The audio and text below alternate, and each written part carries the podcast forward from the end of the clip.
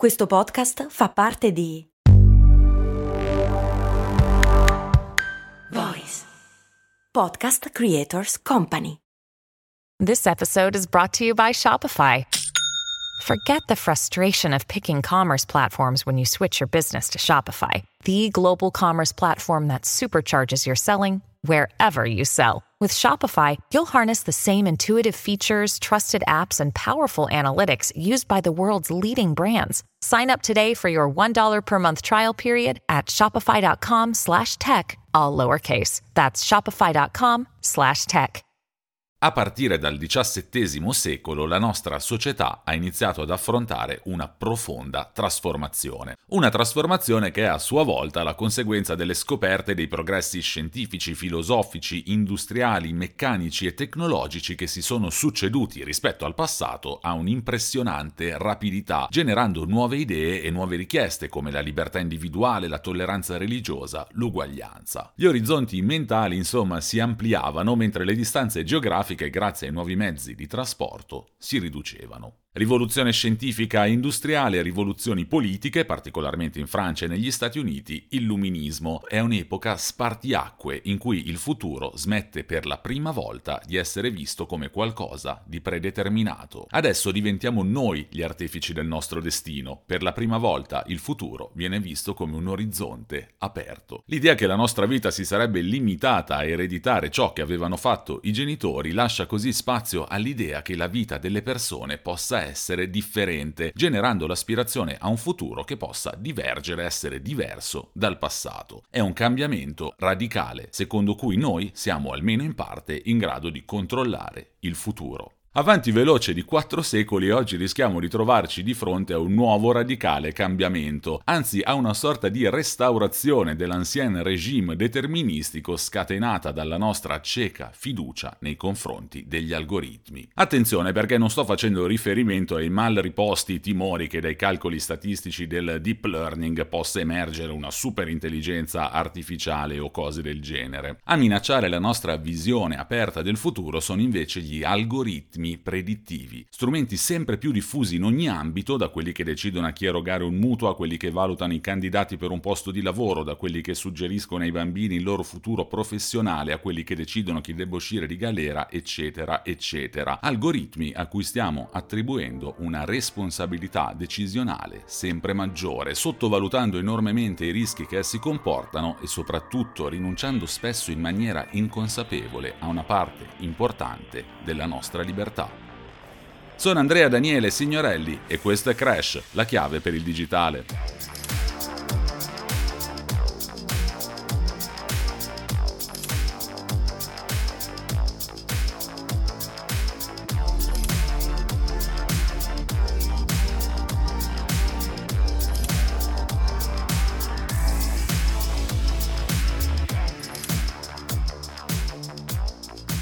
Più il processo decisionale viene trasferito agli algoritmi predittivi, maggiore è il potere che essi eserciteranno finché non saranno completamente radicati nel tessuto sociale. C'è il rischio di tornare a una visione deterministica della società. È quanto scrive Elga Nowotny nel suo bellissimo saggio Le macchine di Dio. Ma perché corriamo questo rischio? Se il caso vuole che io sia re, ebbene il caso può incoronarmi senza che io mi muova. Accada quel che accada. È quello che afferma Macbeth dopo aver sentito la profezia delle streghe. Il ragionamento del protagonista della tragedia di Shakespeare non fa una piega. Se è stato profetizzato che diventi re, non c'è bisogno che faccia assolutamente nulla e comunque lo diventerà. Eppure non è certo restando a guardare che Macbeth conquista il potere, anzi proprio la profezia che teoricamente gli avrebbe permesso di diventare re senza muovere un dito fa invece sì che Macbeth e Lady Macbeth mettano in moto una serie di eventi che lo incoroneranno re di Scozia. È insomma la più classica delle profezie che si autoavverano. Bene, cambia qualcosa se a indicarci quale sarà il nostro futuro è un trio di streghe o un algoritmo predittivo basato su deep learning? Abbiamo a nostra disposizione strumenti molto efficienti che ci permettono di scrutare più lontano nel futuro, coprendo le dinamiche di un'ampia gamma di attività umane e di fenomeni naturali, scrive sempre No Watney in Le macchine di Dio. Rischiamo di creare un mondo chiuso e deterministico, gestito da efficienti macchine predittive, il cui funzionamento interno resta oscuro e il cui impatto su di noi non verrebbe nemmeno messo in discussione. Il ritorno a una visione del mondo deterministica implicherebbe che l'orizzonte aperto del futuro comincerà a richiudersi, significherebbe abbandonare una scoperta preziosa e conquistata a fatica che risale solo a pochi secoli fa. Non sono timori eccessivi, in fondo una caratteristica della società moderna è proprio quella di utilizzare la statistica per prevedere il futuro, per esempio l'andamento demografico, le previsioni meteo o l'aumento dei prezzi, senza che ciò influisca sulla nostra libertà. La differenza con quanto sta avvenendo oggi però è tanto ampia quanto quella che passa da una previsione collettiva a una individuale. È un aspetto fondamentale. Per esempio, gli algoritmi predittivi impiegati in ambito lavorativo non prevedono quali lavori avranno la maggiore probabilità di diffondersi in futuro, ma piuttosto se una singola persona sia o meno adatta a svolgerne uno in particolare. Allo stesso modo, gli algoritmi usati in ambito penitenziario non valutano la necessità, per esempio, di aumentare il numero delle carceri, ma decidono del destino di un singolo carcerato, valutando il rischio, con tutto il carico di pregiudizi e di errori di cui abbiamo già parlato, che il singolo commetta nuovamente dei reati. E lo stesso vale per la sanità, per le assicurazioni, per l'istruzione, gli acquisti e tutto il resto. Da questo punto di vista, e ritornando in parte anche al parallelismo con il Macbeth, gli algoritmi predittivi di oggi, che non riguardano le medie e le tendenze, ma prendono invece di mira i singoli, rappresentano un ritorno alle antiche pratiche divinatorie, come ha segnalato per prima Elena Esposito, docente di sociologia all'Università di Bologna. Così come le pratiche di divinazione sono inafferrabili dai normali esseri umani, anche gli algoritmi predittivi rappresentano strumenti di cui è impossibile sapere come siano giunti a una determinata conclusione, essendo il processo nascosto all'interno dei miliardi di calcoli che creano il celebre problema della black box, della scatola nera. Non solo, è impossibile anche conoscere l'accuratezza delle previsioni algoritmiche, visto che esse si ripercuotono sul nostro stesso comportamento provocando un adeguamento a esse. Per fare un esempio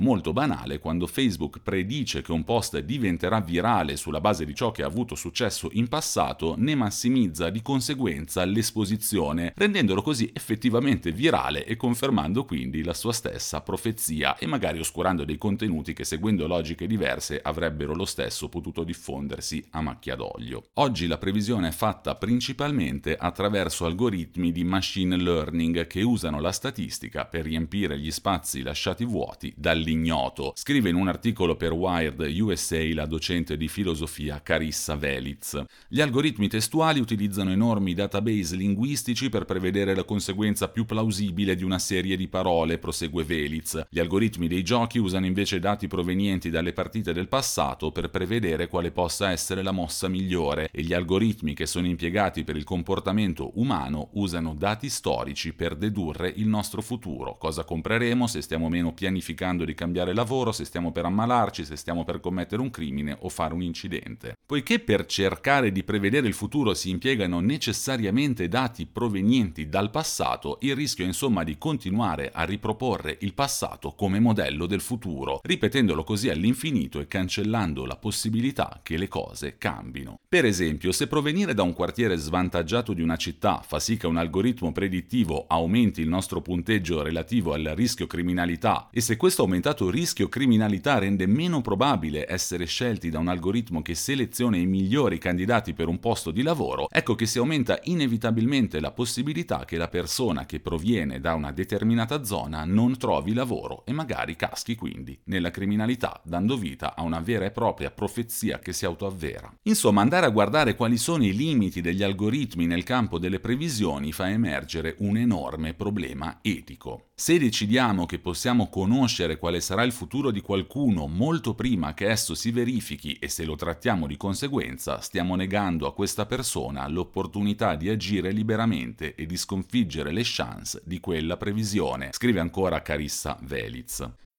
This episode is brought to you by Bumble. So, you want to find someone you're compatible with, specifically someone who's ready for a serious connection, totally open to having kids in the future, is a tall, rock climbing Libra, and loves rom coms with vegan pizzas on Tuesdays just as much as you do. Bumble knows that you know exactly what's right for you. So, whatever it is you're looking for, Bumble's features can help you find it.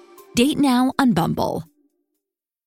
Dagli algoritmi di oggi al Rehoboam, non so se la ricordate, è un'intelligenza artificiale in grado di prevedere il percorso e l'esito di ogni singola vita. Protagonista della serie tv distopica Westward, la strada è ancora lunga, ma è esattamente quella che abbiamo imboccato. Nel futuro di Westward venire marchiati dal Rehoboam come futuro suicida, come avviene a Caleb, il reietto che si trova a supportare la protagonista robot Dolores nella sua ribellione contro l'umanità, ha l'effetto di negare l'accesso a posizioni lavorative e altro che potrebbe potrebbero consentire a Caleb di cambiare il suo destino, rafforzando invece il loop a cui è condannato. Il sistema elabora un algoritmo predittivo. Dati i tuoi trascorsi depressivi, la malattia mentale di tua madre, la tua conoscenza delle armi la passione per l'oceano, l'esito più probabile è che ti suiciderai. Tra 10 e 12 anni. Qui. Prima del sistema avresti avuto una chance lavorando, impegnandoti. Ma non sarai che un operaio o un ladro perché solo questo ti è concesso. Non investono su qualcuno che si suiciderà, ma non investendo fanno sì che accada. Insomma, Rehoboam non conosce il futuro, ma prevede l'esito più probabile delle nostre vite, creando di fatto le condizioni più adatte affinché proprio quel futuro si verifichi. Gli algoritmi predittivi di intelligenza artificiale rischiano quindi di rafforzare il sistema in cui siamo immersi invece di aiutarci a cambiare ciò che in quel sistema non funziona. Gli algoritmi di autoapprendimento non solo ci lasciano vedere nel futuro, possono anche venire addestrati per realizzare quel futuro, coproducendolo con noi, si legge ancora in Le macchine di Dio. E in effetti gli esempi nella Nudge Society in cui siamo immersi, ovvero la società del pungolo che tramite notifiche e premi virtuali ci sprona a comportarci in un modo considerato sano e produttivo, sono numerosi. Lifecycle è probabilmente il mio esempio preferito e l'ho già fatto una volta, è una app che impara le nostre abitudini abitudini di vita, quanto stiamo lavorando, quando stiamo a fare l'aperitivo, quando andiamo a trovare i nostri genitori, eccetera. Dopodiché ci mostra chiaramente sotto forma di grafico quanto tempo dedichiamo all'una o all'altra attività e come questo aumenti o diminuisca nel corso del tempo, dandoci così dei chiari segnali su quanto i nostri comportamenti si discostano dagli obiettivi che ci siamo prefissati o che sono considerati giusti a livello sociale. Per esempio ti può segnalare che questa settimana è passato il 15% in più del solito a fare fare aperitivi lavorando l'8% in meno e che quindi forse è il caso di darsi una regolata. Questi sistemi e algoritmi quindi, come scrive sempre No Watney, sono progettati per incanalare il comportamento sociale in una direzione che si presume benefica per l'individuo e per la società. Pensiamo che queste app ci permettano di gestire al meglio le nostre vite quando invece sono loro che le gestiscono per noi. Pensiamo che gli algoritmi predittivi amplino le opportunità e le libertà di scelta dell'essere umano quando invece rischiano di ripetere all'infinito le dinamiche del passato, intrappolandoci così nel vicolo cieco dello status quo. Pensiamo di essere noi a usare questi strumenti algoritmici e digitali quando invece sono in parte loro che ci stanno usando o addomesticando, come direbbe No Watney. Pensiamo Pensiamo di usarli per prevedere il futuro e invece sono loro che lo plasmano. L'idea del futuro come di un orizzonte aperto è una grande scoperta di cui fare tesoro. Rischiamo di perderla quando iniziamo a credere che gli algoritmi possano prevedere il futuro, specialmente quando ciò riguarda il nostro comportamento o ciò che ci succederà. Se ci affidiamo troppo alle loro previsioni, rischiamo di tornare a una visione del mondo deterministica in cui tutto è già stato deciso e in cui ci troviamo alla mercé della nostra stessa fiducia verso le previsioni algoritmiche. A quel punto il futuro rischia di richiudersi nuovamente su di noi, trasformandoci in soggetti alla mercé dei sistemi di intelligenza artificiale, trasformandoci in marionette degli algoritmi. Sono Andrea Daniele Signorelli e questo è Crash, la chiave per il digitale. Vi aspetto ogni mercoledì su tutte le piattaforme di podcast.